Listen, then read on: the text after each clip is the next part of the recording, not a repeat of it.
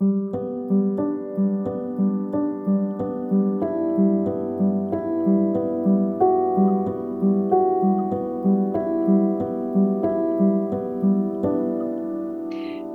to More Than Your Number, a podcast on the Enneagram and personal growth. I'm Teresa McBean, Enneagram practitioner, pastor, wife of over four decades to the same patient and long suffering husband, mom to three, and Mimi to two practically perfect grandchildren. I am so glad you have joined me for this podcast focused on using the Enneagram as it was intended as a map for personal growth. Uh, welcome to the podcast. This is our premiere podcast called More Than Your Number. And gosh, Yelena, uh, I'm going to introduce everybody to you in a second, but first I want to sort of say the f- most important thing um, as a way of appreciation. You inspired me to start this podcast because of uh, your experiences as a Ukrainian woman moving out of Ukraine while they're on a visit, um, although you live in California now and all the decisions you had to make and how your Enneagram type impacted your decisions and also gave you real awareness of even what was going on with you during that incredibly stressful time. And so I wanted to start this podcast because I feel like we just have to have this conversation about what it is like to be Ukrainian, what it is like to be making choices as a as a Ukrainian woman who had her family part of them still in Ukraine, in um, a very active part where the war is going on. And then also, you had your son and your husband back in California. And I just can't, could not then and cannot now imagine all the choices you had to make. So I really appreciate you having this conversation with me. And of course, we're doing it through the lens of the Enneagram. Um, and I'm going to give folks uh, more information. There's going to be more information on on the podcast about things that uh, Yelena is involved in and how we can be helpful to the uh, citizens of Ukraine. But first, I want to start out talking to you about what it was like for you to figure out what your Enneagram type was. Tell us what your type is and subtype and how you figured all that out.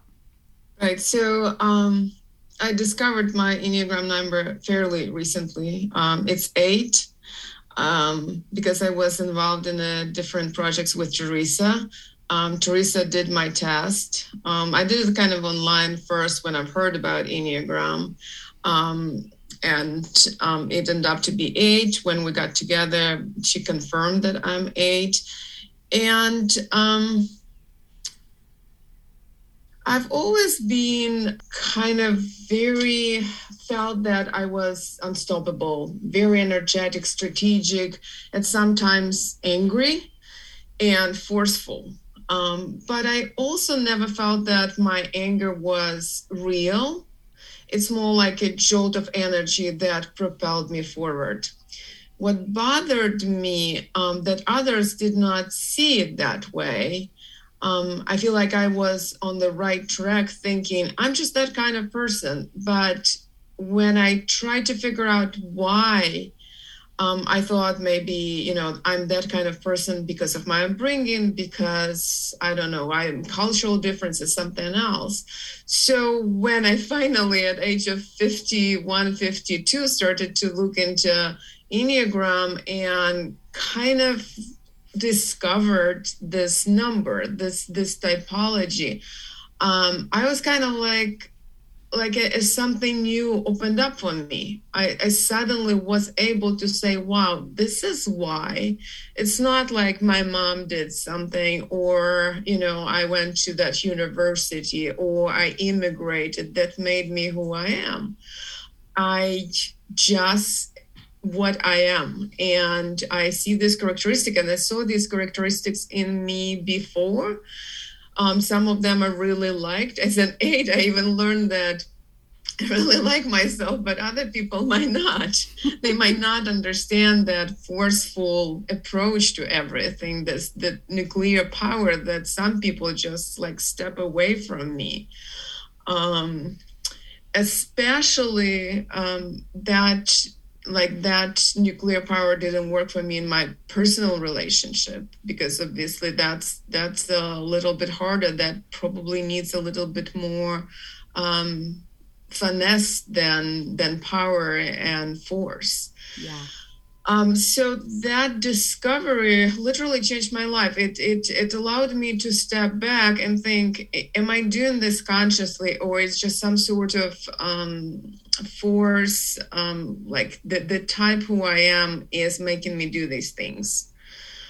Um, so that's that's kind of my discovery of um, Enneagram overall, in discovery of who I am. Um, it didn't change still um, a lot in me, but it allowed me to look and be an observer of this person that is doing something or making decisions.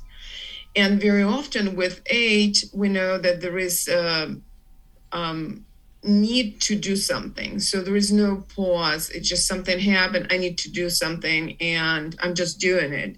So sometimes when you have these um, like action steps it's great um, when you're working on a project but if you're constantly moving and making your actions based only on your gut um, feeling sometimes it's not the best outcome for everybody right so i think that you've hit on in such a beautiful way um, so many of the characteristics of what it means to be eight highly energetic they are in the body center so they're very instinctual in their movements they're very action oriented.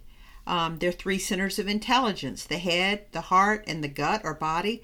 And you are all gut right in there in that um, body triad. And you go to action very quickly. And, um, you know, uh, that is really great under certain circumstances. In a little bit, we're going to talk about why, in some ways, it was the greatest thing that ever could have happened to you uh, in terms of uh, some choices you've had to make. You know, um, what they say about eights is that although many of us, I'm a six, so when I read the typology of a six, I burst out into tears. I was so upset that I was a six. But eights generally like their type. How about you? Do you like being an eight? I do. I do. I I when when we were talking and then I end up to be eight, I felt like, wow, everybody should should want to be like me. Yes. I know it's kind of so, like a little bit um, kind of self-centered view, but I truly thought, wow, what's wrong with this? Like this is great. Right. We can have things done. We can go into fight. We can achieve things. Why not? Why why not everybody wants to be eight? Right. And you know, the other thing is that um, in terms of stereotypings, which are not true, so often on the Enneagram, they'll say, well, a lot of women are twos and a lot of men are eights. Have you found uh, that being an eight as a female might be more challenging than if you were a male? I think so because that straightforward approach, that forcefulness, sometimes is taken um, as a leadership on a man's side but on a women's side you know people still want to see women very nice and polite and not getting angry which eight would very easily get angry. So um but i've always felt very comfortable within this male energy no matter what. Um, and I remember when I just started to work in tech, a lot of women were like cheering, like, oh, wow, women in tech. And I was like, that comes natural, kind of. I, am not making an effort to be a woman in tech. I'm just there. Right. Um, so, I yeah, like I uh, like the use of the word energy because the primary emotional resonance for the body center is anger, but eights often tell me that they don't feel angry, that they just feel a lot of energy. And you've said that. You agree, right? That that yeah. is true? Yeah.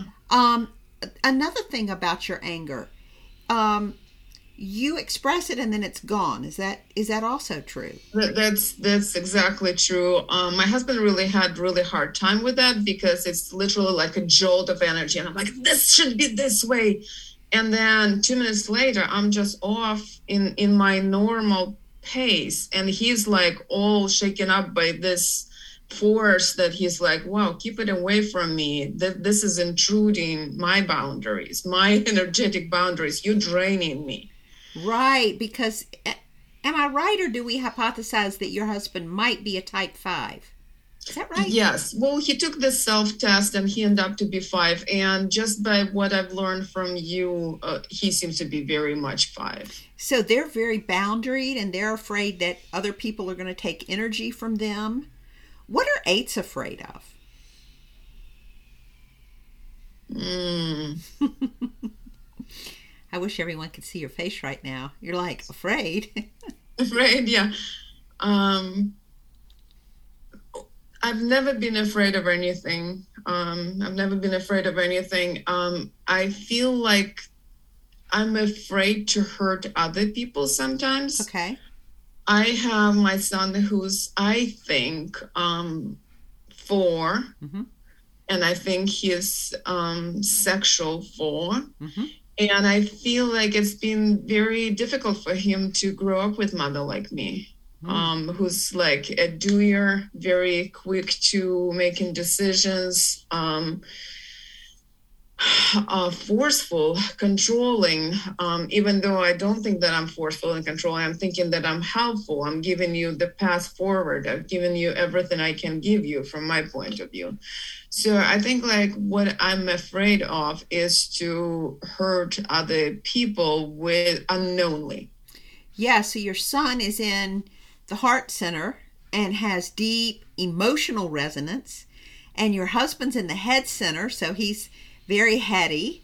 Um, and the three of you are living in the house together trying to figure out um, where to come with your common ground. I heard you say that you've never been afraid of anything, and knowing you, I totally believe it. What do you hate? Well, I actually don't hate much. Like one friend told me um, just a few years ago, um, because we were like, I, am doing hiking um, groups for other people. And um, she told me, How are you going to do a hiking group? You don't like weak people. Hmm. And probably when I was young, uh, probably you could see it in me more. Um, like I would label people weak, uh, like people who cannot get their, you know, um, thoughts together or their their act together.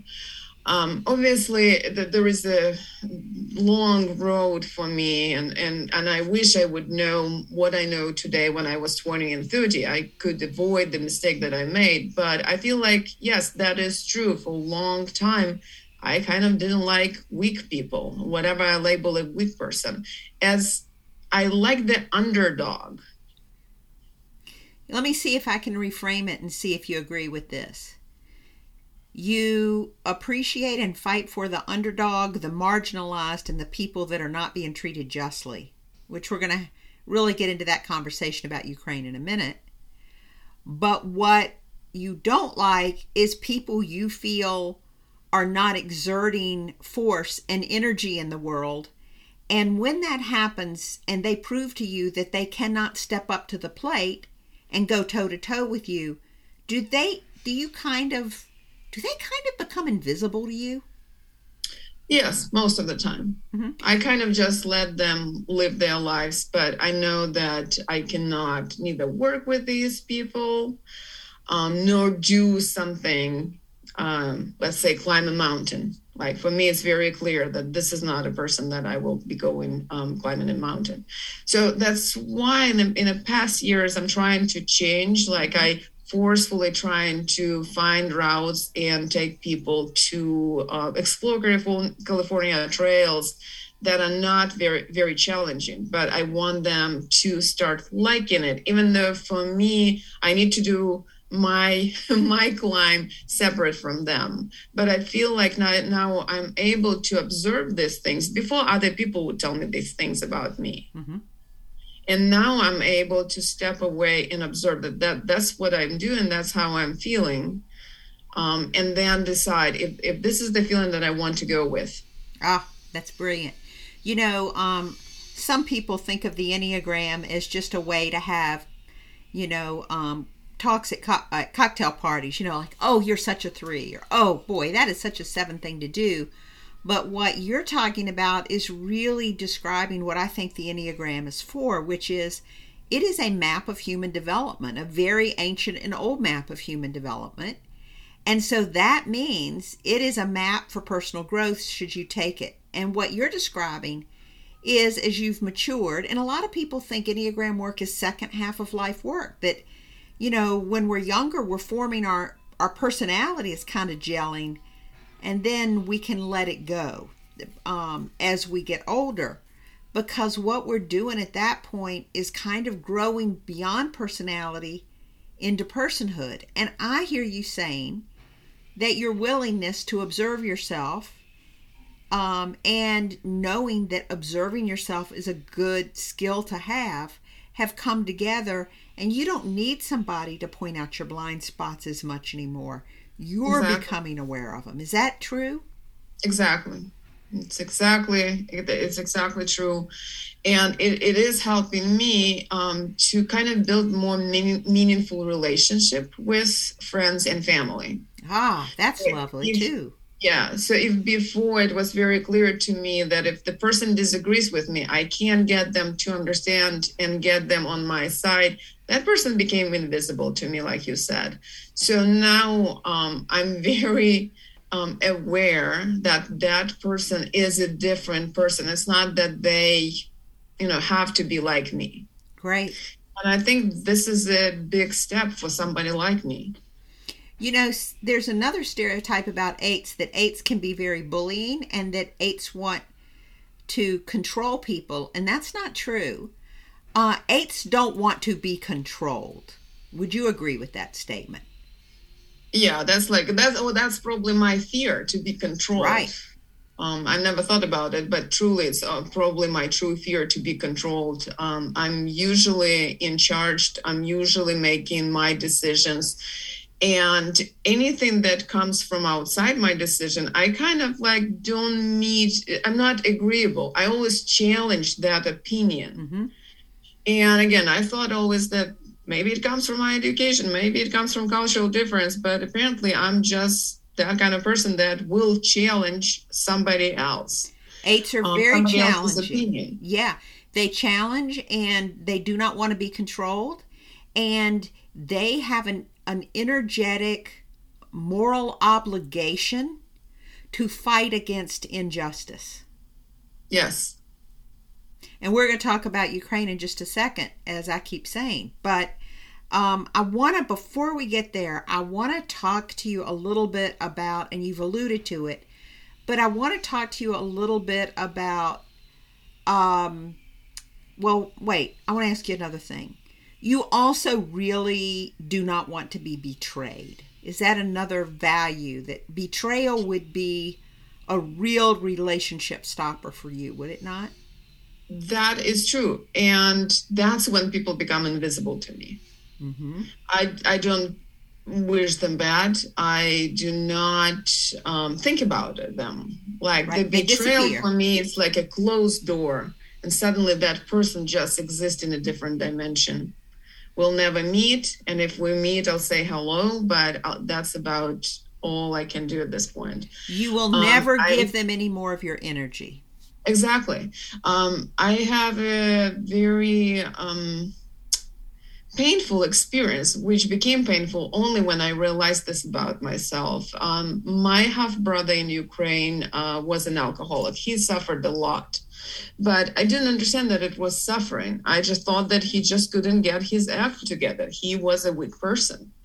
Um, I didn't understand. I was very young. I was 14 years old, uh, younger than him. Um, and at some point, I'm very patient person, but at some point, I just decided that this behavior, this like not not accepting my values, not accepting what the family needed, that was a betrayal for me. Mm. Like I didn't understand that it was a disease, so I treated it as a be- as a betrayal, and I locked him out of my life once and forever.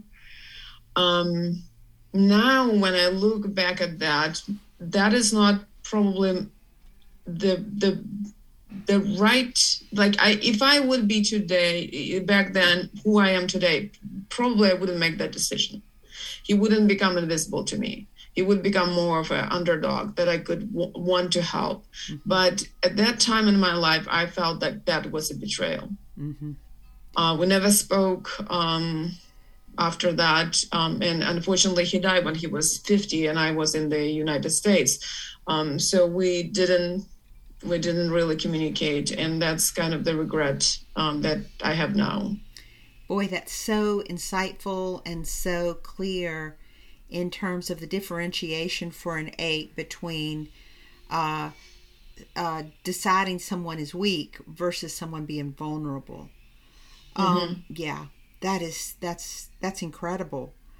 So it sounds to me like just the increased self awareness about your eight uh, typology has really caused you to pause and think um, and maybe make a few minor adjustments in how you uh, relate and approach the people you love and problem solving and decision making. Is that true? Yeah, that is true. You know, like in in our professional lives, they always teach us to look at our strengths and our weaknesses. So now I'm looking at this gut reaction of my not always a strength it could be strengths the strategic thinking the um, doer mentality it could be a strength but sometimes it could be my weakness. And recognizing when it's a strength when it's a weakness i think that's that's a really really big growth step for me. Oh wow. Yeah. Yeah. That's amazing. Um now I, you mentioned that you think your son is a sexual four and i wanted to circle back around to you on that and talk for a second about subtypes. So, um, as a practitioner, I believe that you are born with your with three um, instincts and survival instincts, and that they are sequenced in a particular way, and that the one that fires first is dominant, so we overuse it. The second one, our secondary one, is the more balanced of the three and more regulatable by us. And then the third one is repressed. We actively push that away. And so, in the ideal world, we're balanced on all three, but because we're not balanced, our dominant and our repressed one give us problems. So, you know what your instinctual dominant sequence is, don't you? You are yeah. a yeah, we determined that I'm self preserving, mm-hmm. um, social, and then sexual. Okay. Self preserving, dominant, social, secondary, and sexual repressed. So, mm-hmm. what that means is you've got, and you're in the body type, which is where the instincts lie. So, you've got really great instincts for uh, making things happen, for keeping yourself safe, for um, acquiring the resources you need. And then social, that secondary one, which is pretty balanced, gives you a bit of a larger worldview. You um, want to belong to groups. You, uh, you, you, you get groups to hike. You go, attend groups if there's something you want to learn. Um, you are uh, deeply, deeply committed to um, supporting Ukraine in this horrible uh, atrocity of a war that they're in right now. And then your sexual and so uh, your sexual instinct, which is the instinct that has to do with intimate relationships, is the one that you're kind of pushing away. And what I've heard you say is that today, with what you know, for example, you would have done something differently with your brother. How about today with your husband and son? Do you see any shift in that in terms of becoming aware that that is an instinct that you tend not to pay attention to? I still see that, but now because I'm aware, right, of, of even like that concept that maybe I'm shutting down some of my instincts um, I am more proactive in trying to balance that instinct. Right. Trying to schedule time with my son and my husband, trying to really start creating this one-on-one relationship. Mm-hmm. I think a while ago when when I just came to our group uh, Teresa, um, I told you like everybody likes these one on ones, and I cannot stand one on one at work. I remember uh, that very clearly. Yeah, and you told me you need to force yourself and schedule one on ones and actually start trying to make a connection with your stakeholders. Mm-hmm. And I did that, and um, like first it was very difficult but once i started doing it i kind of understood that okay i just need to force myself even if it's uncomfortable to do that to start bringing that habit a little bit to a better place mm. You know one of the things i love about eights and i love all the types but one of the things that i really love about eights is when you guys buy into something if someone makes a suggestion you immediately go into action and I really appreciate that. As someone who occasionally suggests that somebody go into action, I love I love watching you do that.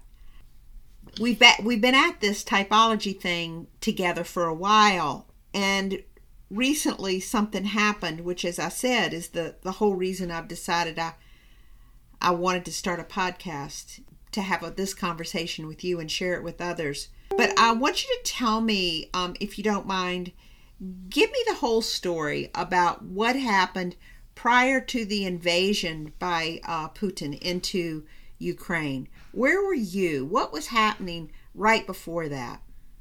So I actually like I'm gonna start way from December. Um, you yeah. know, the, the pandemic being for two and a half years, and one of my primary kind of like goals and desires was to go to Ukraine and see my parents. Um, my mom was 87, my dad is 91 in December, he's 92 now. Um, and I came to Ukraine for whole months. Whole months, I spent there um, with my parents, with my family. It was great time um, you know, when your parents are that old, every time you say goodbye, you kind of feel like you're saying goodbye forever. But I told my mom that I'll be back in May for her birthday. Um, and uh, February, like I came home in January, and February 18th, my brother called me and said that my mom died. Mm. So I had to go back to Ukraine.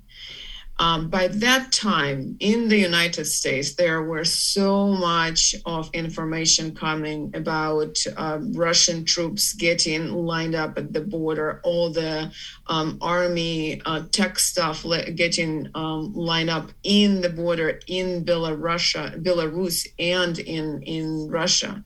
Um, there were even when I was there in December, there were a lot of discussions about um, how we're going to handle the whole situation with Russia. So the army definitely was preparing. A lot of people who were in the know were preparing. But every time I would talk to just like regular people, they would say, "No, nothing's going to happen. It's it's just it's just a show. It's just a show." Well, uh, when I was leaving, I did not think it was a show. I'm a strategic thinker. I knew that that kind of force cannot be brought to the border just for fun because it costs millions and millions and millions of dollars. So when I was going, I decided that no matter what, I'm still going to Ukraine, even though U.S. Embassy uh, was constantly telling me not to go because I registered that I'm going, and they're like, "We can't even help you. We're not gonna save you. Um, you on your own." I couldn't not to go and not to say goodbye to my mom. So I flew to Ukraine, and my plan A was to um, leave on spend a week there with my family, and then leave to United States. Um, when I came, I kind of started to be even more nervous, um, and I was thinking, okay, maybe I need plan B and plan C. But even before leaving, I was thinking about all of that, all of that. I brought my huge battery to charge my phone.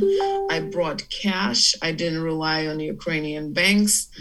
Um, so I was prepared as much as I could be prepared. I, I brought very small luggage with me, only necessity that at any time I could just grab my luggage and leave. And um, we buried my mom on 22nd and on 23rd i was reading the news and watching the cyber attacks that started to happen. And i talked to my friends and i said hey guys you all have to get prepared. You need to have at least a bag. You need to think of plan a b c d what you're going to do if things like that happen and the most important, you need to go and get money. Like, please go and get money today from your accounts. And they all were kind of a little ambivalent, almost hesitant. So, um, I was up at uh, 5 a.m. texting to my husband, and he said, just listen to Putin's speech. And I listened to Putin's speech, and it was over at um, 4:55. And at 5 a.m., I could hear, I could hear some sound and if you've never heard bombing before, you don't even know what that is. Um, and I said to my husband, "Well, what's what's happening? I don't see anything, but something is happening." He said, "Your airport that you had to fly out for just has been hit with Russian bombs." So I immediately understood that I'm not flying out. Um, not in a week, not not in a month. So okay, then my thought was okay this is the war. I need to call everybody I need to people let people know what's going on. Um, so i started to call my friends my family um, just saying that we just got bombed. This is the start of the war. Uh, and my family was like shocked. I'm like guys we've talked about this so so long.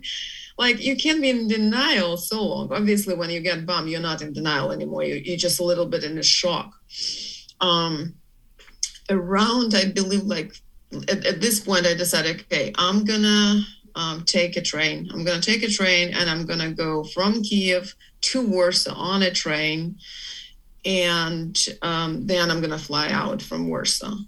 Um, maybe within a few hours, everything started to unwrap so quickly at that moment. Maybe in a few hours, I believe it was like maybe 8, 8.30 a.m um, I was on the phone with my husband, still talking, and suddenly we've heard um, a, a, sound like a thunder. And he said, I've heard this one. So he heard it on the phone, and I said, It can't be Kiev, it has to be close. And apparently, they started to bomb um, the airfield called Hostomel, just 1.5 miles away from my home. Mm. So at this point, I looked at the map. I realized that all the roads are pretty much blocked, and I cannot make it to my train that is supposed to leave tomorrow. I'm like, I'm not even sure if what was going to happen tomorrow.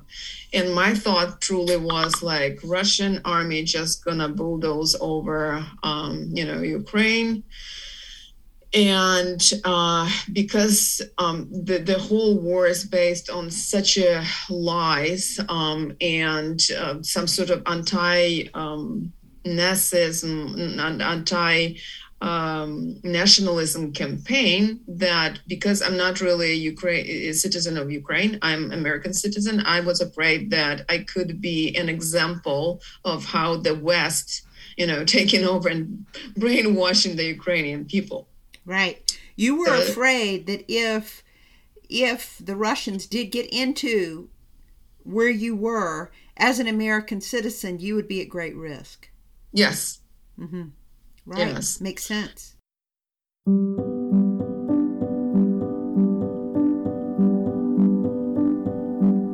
You are listening to the podcast More Than Your Number about the Enneagram and personal growth with Teresa McBean. If you've enjoyed this podcast, you might appreciate Teresa's monthly webinar. You can find all upcoming webinars by going to her website at teresamcbean.com. So, with my family, we kind of discussed and we decided that I'm to leave right now. And I started to call my friends. I posted on Facebook and um, asking if anybody moving somewhere towards western borders of Ukraine. And my first idea was to get to United States Embassy in Lviv um, but it just happened to be that nobody was going that way. And there was a family that was going to the western border, but much north of Lviv. Um, and I, I said, okay, that at least it's the right direction. I will get there and then I will decide what I'm going to do there. So you um, didn't have to have the perfect plan in order to act. You just needed a next step. And you knew that if that next step was moving you towards your goal, this was a good strategy and you moved right into action. Yes. Yes. Um, I also got a lot, like, for example, I posted that on Facebook and I got like a lot of suggestion from people who actually in the army And the one thing they said, even if, if it's you go north towards the enemy. So when I finally met this family that was um, evacuating themselves, I, um, you know, the woman who was driving the car, she had a three years old, and um, her husband and I were trying to convince her to go through Gostomel, um, that was just bombarded, and she was, Which was really north. afraid. which was going north. So it was sort of like going into the eye of the hurricane. Yeah. Yeah. Um, which she was very afraid, but we, we were like insisting, like, listen, we're to drive by that airfield only for 10 minutes and then it's going to be just smooth sailing and it was that way because we looked at the map and everybody was taking every other road by this one so we kind of moved towards the um, the aerodrome where they just bombed and there was russian troops that were probably landing in that airfield. But i don't think at that point they were interested in in bypassers in the car. They were probably had some sort of task they had to work on and take over the strategic um, kind of area so that's that's how we started to move north and then west. And um, we went every time you go through from one region they call it oblast. From one region to another they check your documents. They make sure that you are who you are. So by the end of the day we made it to the western ukraine into a very small village where where they dropped me off at a hotel and uh, there was like such a small hotel like a step back in, in, time like 30 years back. But you know it was good enough to have a cup of hot water and sleep for a night and then in the morning um, continue my journey. So i remember following you on facebook and i remember that once you kind of got to safety and you knew you were going to make it into Poland and then be able to consider uh, come continue on to the United States, you had a very big emotion. Do you remember what that emotion was? Yes, uh, um, like my self-preserving instinct kicked in, um, and it was so fast. I knew that I need to get out. I need to preserve my life. I need to just do it right? But once I got in the car, and it was a long ride, it was more than like six, eight, nine hours. I don't even remember, but it was a very long ride. And that's where it hit me that the whole situation is so unjust. And I started to struggle so much with this desire um, to go and back and fight. Tell me more about that desire to fight. So it uh, it really was on a gut level, right? Um, it wasn't in the head, it wasn't in the heart. I wasn't thinking about my family or the kids that I left. I just felt like it's such an unfair, unfair situation, and the people who are invading Ukraine and the country that is invading Ukraine is so much bigger, right? Um, and it's first time since 1969 when soviet um, tanks went through prague that a democracy a, a democratic country being invaded. Uh, it's just all in me were screaming that this is such an unjust situation that um, i needed to exert that energy. I needed to fight for um, it's not even for you know i'm not even a citizen of ukraine. It's against it's against right. this power right. that is so evil. Right. I i love i love what you said there. You said it's not just that you were fighting for ukraine but even more so at this gut level what you were you were outraged by the atrocity of this large country coming in and trying to wipe out a democracy. Yeah. When you know for no good reason um, and you knew you knew who the enemy was and as an eight you recognize it and you do not run from the truth of it and you knew he was evil and you knew he would be capable of any atrocity in order to achieve his goal is that is yeah. that accurate yeah. Yeah, and it's an ego-driven, ego-driven war. Mm-hmm. There's no explanation for it. Right. It's based on lies. It's based. It's based on everything I stand against. Yeah. Yeah. It's really. So at that moment, your self preservation instinct was able to stand down a little bit because you had gotten yourself to safety. So now you could have access to your social instinct, which is all about belonging and groups of people. And it was pretty devastating for you and really hard for you to continue on your journey to safety, wasn't it? Wasn't it hard Yes. to, to keep going? It is. It was super hard. Um, first of all, like that that gut feeling that constantly was in me that this is so unfair, this is so unjust. But also now, like my my social instincts, my tribe was in danger. My family was in danger. Um, my dad, who's 92, um, my brother, um, my nephews, my nieces, their kids, um, the generations of my family, literally like generations of my tribe, could be wiped out in in a very, um, you know, fast manner. I am glad that Ukrainian army is so well prepared. Um, and be honest, when I realized that, that's when I started to feel a little bit better about everything. You could begin to breathe again. I could begin and breathe again because before that I didn't know how prepared they are. Yeah. Um, you know, I could judge only by, you know, conversations that I had with regular people who were in complete denial, who were hoping for the best. Right. Um, and I am super glad that it's not the case with American government and or with the Ukrainian government and Ukrainian um, army. Right. They are not in denial. They're They not. They were not up in denial. They were prepared, and they were professional, and they knew what they're gonna do. Yeah. You know, um, tell me a little bit about the fact that your sexual instinct was completely offline. And under stress, we don't exactly automatically get access to that. What were you thinking about your intimate relationships in that moment? I wasn't. You were not. I love your honesty. You the you thing. couldn't call them up, right? They were Exactly. not in they were not in your radar. You primary need was self-preservation, secondary need was social, intimate re- relationships not going to be part of your radar. Nothing could be more clear description of the instincts than that, Yelena, and I really appreciate that. Yeah. Yeah.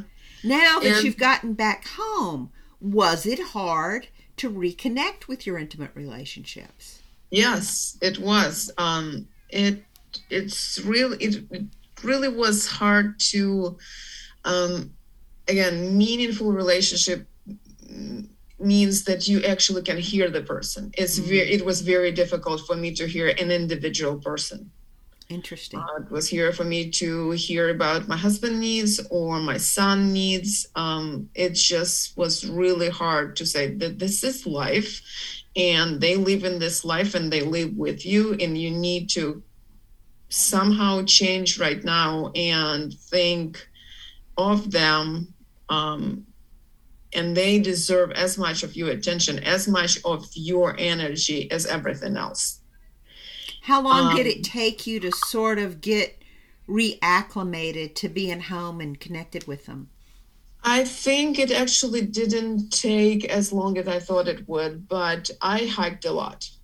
Um, Oh, I had right. to, I had to really go um, and, and and physically work off that anger, work off that um, the feelings that I had. I had to really, you know, sweat it out, and I think that's the best that I discovered for myself. That physical physical exercise, physical challenges do really help me. Um, and it let me calm my energy down to the point that I can actually, you know, pay attention to somebody else and not being in my head so much, in my gut so much.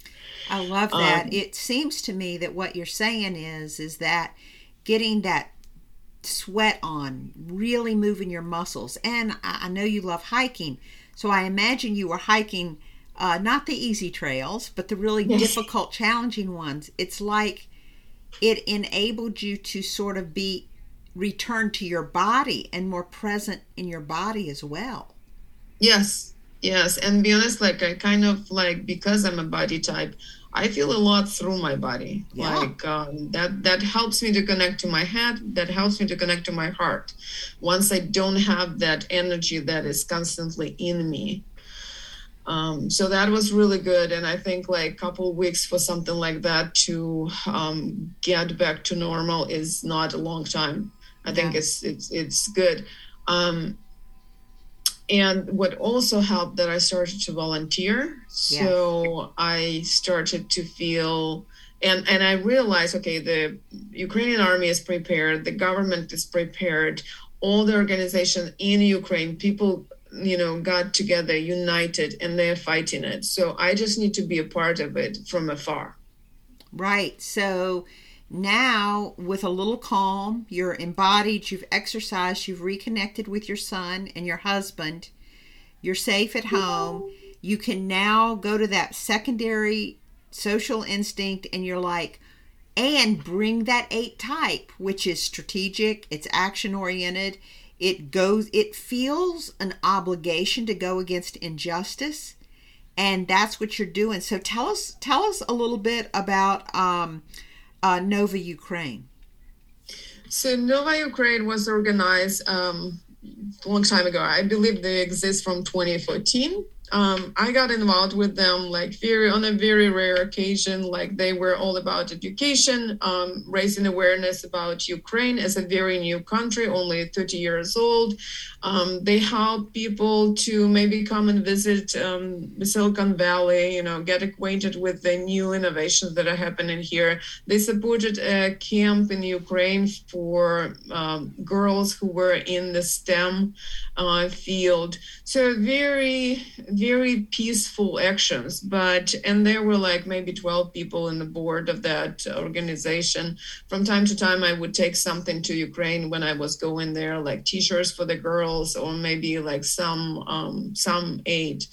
Um, they had to change really quickly with this when you with the war. They became um, a very a huge organization as a matter of fact. Like within a number of days they grew from 12 people to like 200 people of volunteers. Wow.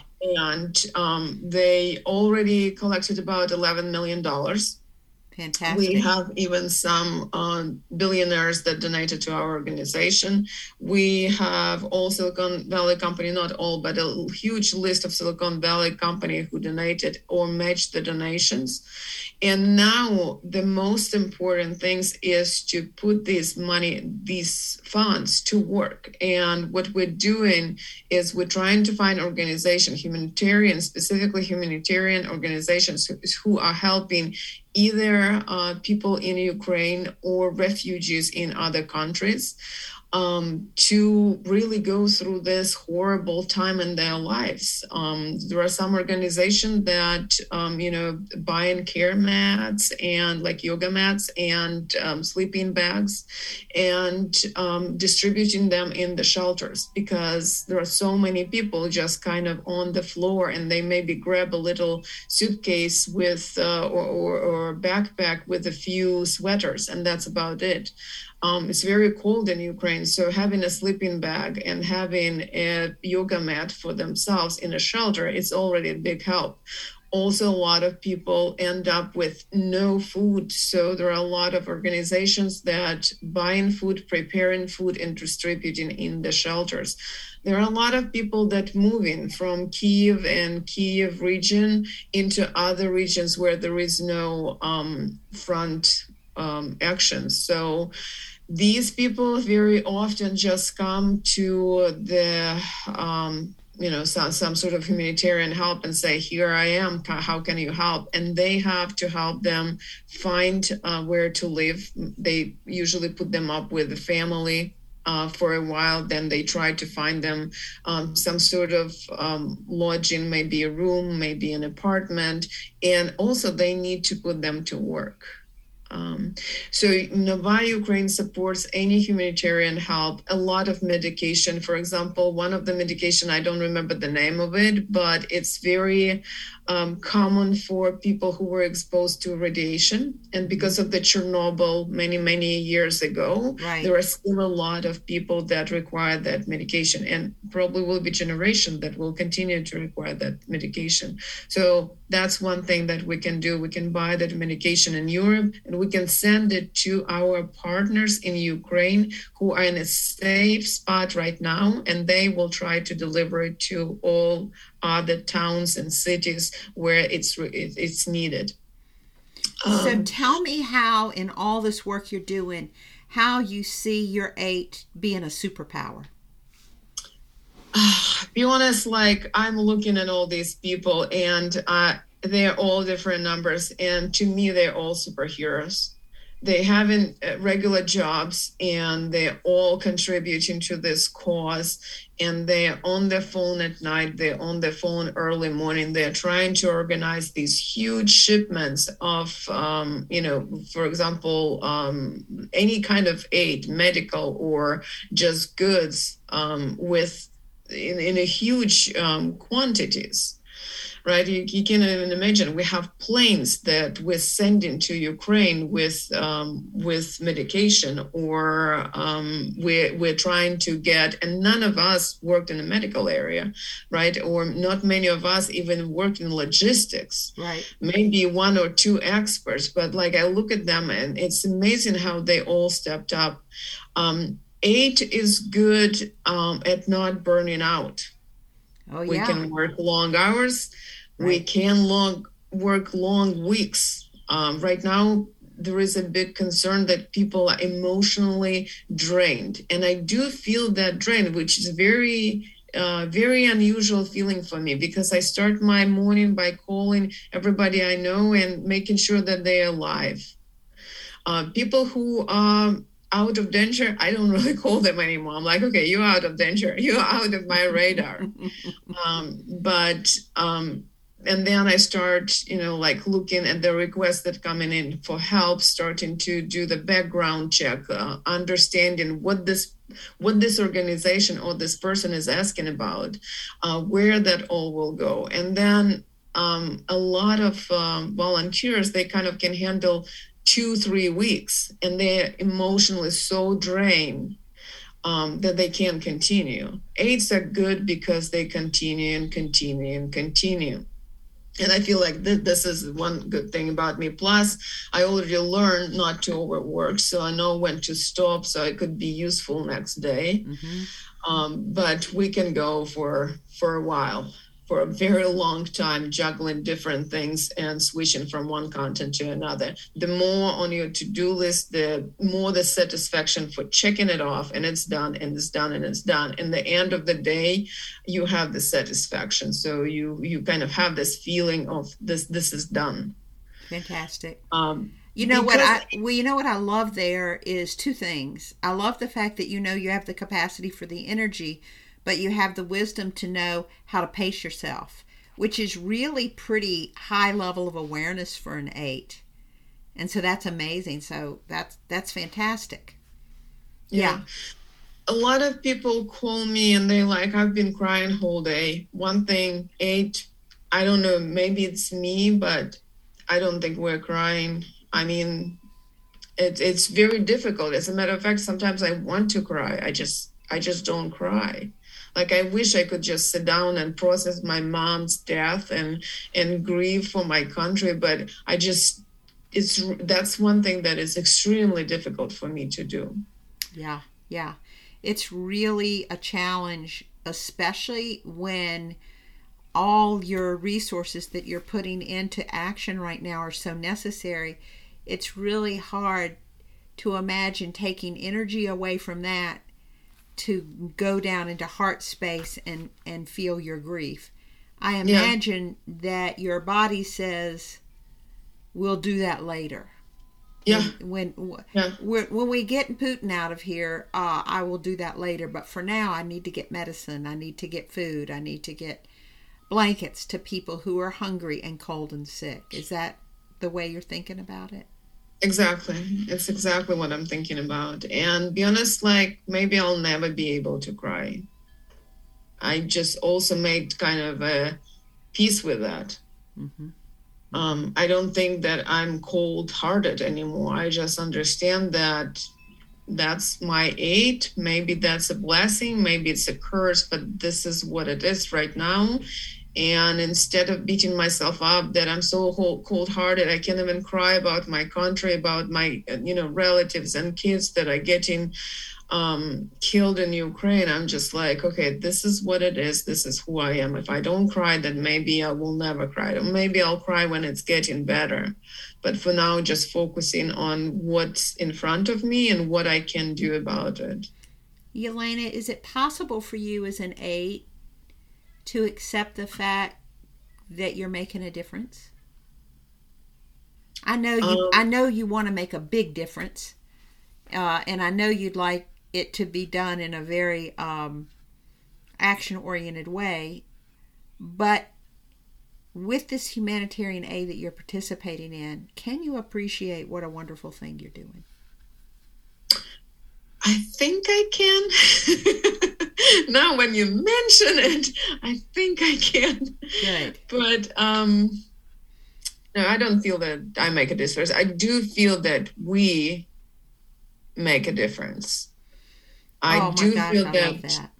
Yeah, I don't do feel that all these people that really united together against the same enemy i'm making a difference. And just being part of that is satisfying enough for me right now. I love that. You know, you raise a really great point um, because you're really tapping into that social instinct, and uh, which is your secondary instinct, as we've said. And um, that is an that that's just incredible. It's it's incredible for an eight to appreciate the we of the process because yes. you guys uh, very often are running ahead of the re- you're 10 steps ahead of the rest of us and moving at lightning speed and um, i just appreciate so much uh, watching you um, change the world and do it in a way that is reflective of um, your personhood, not just your personality. Because your personhood, you know, in the personhood for an eight, your uh, virtuous capacity is for truth, to know and see truth, and to be able to live just in the moment and do just what the moment needs. And I just see you doing that in spades, Yelena, and it just it's just incredible to watch, and I really appreciate it. Thank you so much. I truly believe that all you see today is like the work that we have done for years. Yeah, for me, like literally years. I, I think I met you just at the beginning of pandemic. Mm, yeah, yeah. I love that. And um, we're going to make sure that we put Nova ukraine.org down in the notes, but I want to spell it out because this is the organization that my family and community is giving to on a regular basis. It's Nova Ukraine. And I'll tell you why I give to this organization. I give to this organization because an eight told me to, and you can trust eights. Um, you can trust eights to know that they have chosen an organization that is uh, has integrity and that is honest, and they wouldn't participate if it wasn't. So, if you would like to join us in supporting Nova Ukraine, it's N O V A U-K-R-A-I-N-E dot org. That's Nova Ukraine dot org. And uh, Yelena's contact information is also going to be down below um, in case you'd like to get in touch with her. But um, just remember that Nova Ukraine is um, a registered nonprofit organization and they are dedicated solely to providing humanitarian aid to Ukraine raising awareness about Ukraine in the United States and the rest of the world. And uh, how wonderful is this that, in spite of all the evil that's being brought upon Ukraine, there have been people who, for years, have been preparing to defend the light, and uh, refuse to give in to the darkness. Um, one more thing before you go. Uh, what do you think about Zelensky as president of Ukraine? Tell me about, from your experience, what you've learned about him. So it's, it's very interesting because obviously I knew him as a comedian mm-hmm. and I watched his uh, TV series, um, Servant of the People, and I found it really, really funny. And I do suggest all Americans to watch it. It's really like really great, funny insight into um, Ukrainian politics, which is not everything is sunny in, in, Ukraine. You know, not everything is sunny in the United States either. We no. do have our problems, right. obviously, especially with politicians and on, on, on a level of um, government. The same in Ukraine. Um, so when he was he came to power, it was a democratic. Um, first of all, it was a democratic election. People actually selected him either because he was actor or he was known or they had their reasons. When he came to power, he couldn't really do much. The machine, the government machine was broken, and to fix it, it would take somebody more with more skill than what he had. Mm-hmm. So um, his ratings were kind of low because of he didn't have the professional expertise that he needed to run a country that still you know like working with corruption still wants to be a part of the european union but cannot hold on to all the requirements of the european union.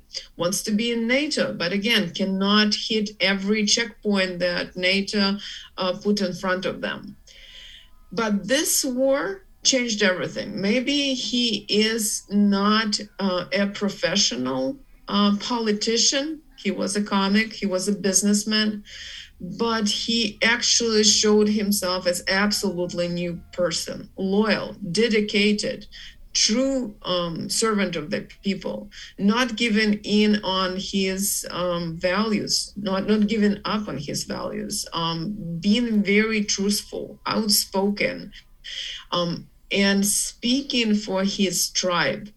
He had a chance to leave. He didn't leave. He didn't evacuate his family. Right? right. He is there with his people, and he treats the whole country as his tribe.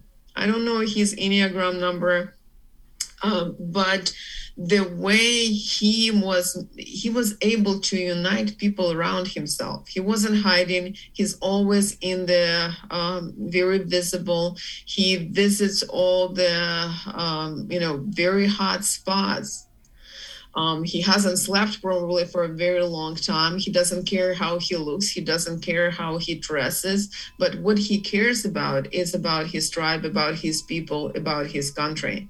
And I think um, this event kind of brought him, like, showed him an absolutely different light. Right. Absolutely different light. And I do believe that uh, that he stands for the right things. He stands for the same values I do. Yeah, that's amazing. It's incredible through the course of history uh, what events like these can do to show us the the absolute depths of evil, but also the capacity for good.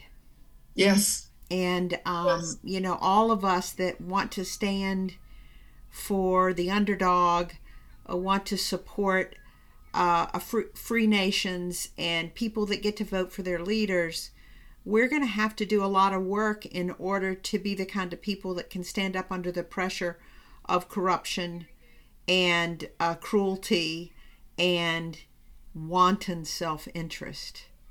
And um, Yelena, I consider you one of those women that is doing all those things. And I admire you tremendously. And I just thank you for being you. Thank you so much. Okay. Thank you. It, it's it's I think it's the best compliment when when you accept who you are and you just think, okay, I am who I am, and it, it feels good when somebody says, I accept you for who you are and thank you for being you. Oh, well, I tell you, you are easy to accept.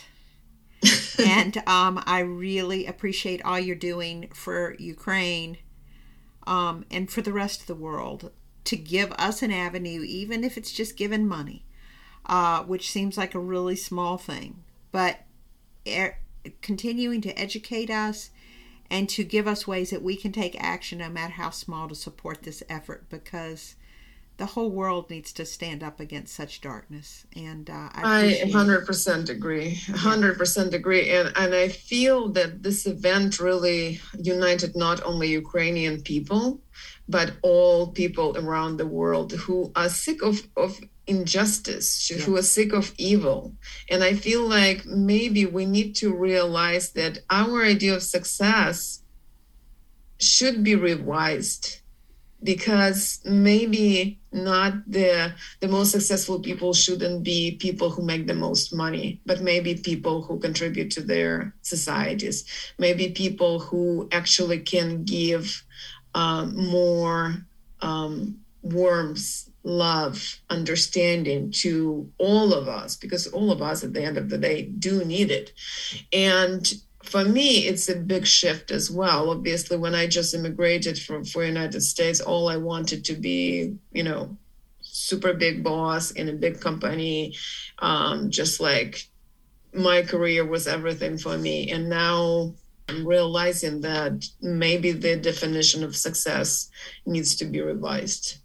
We need more people who can stand for the democratic values for human values. Yes uh, for humanity and not only be the innovation the you know the first in class the best in class. You know innovation new systems and all that is very much a head type thing. And i think what we're learning is what good is the head without the body and the heart? Exactly. Because um, i don't know. I'm with you girl. I am I am sick of the loudest voice being in the room being the meanest voice in the room. Yeah. I'm sick of it.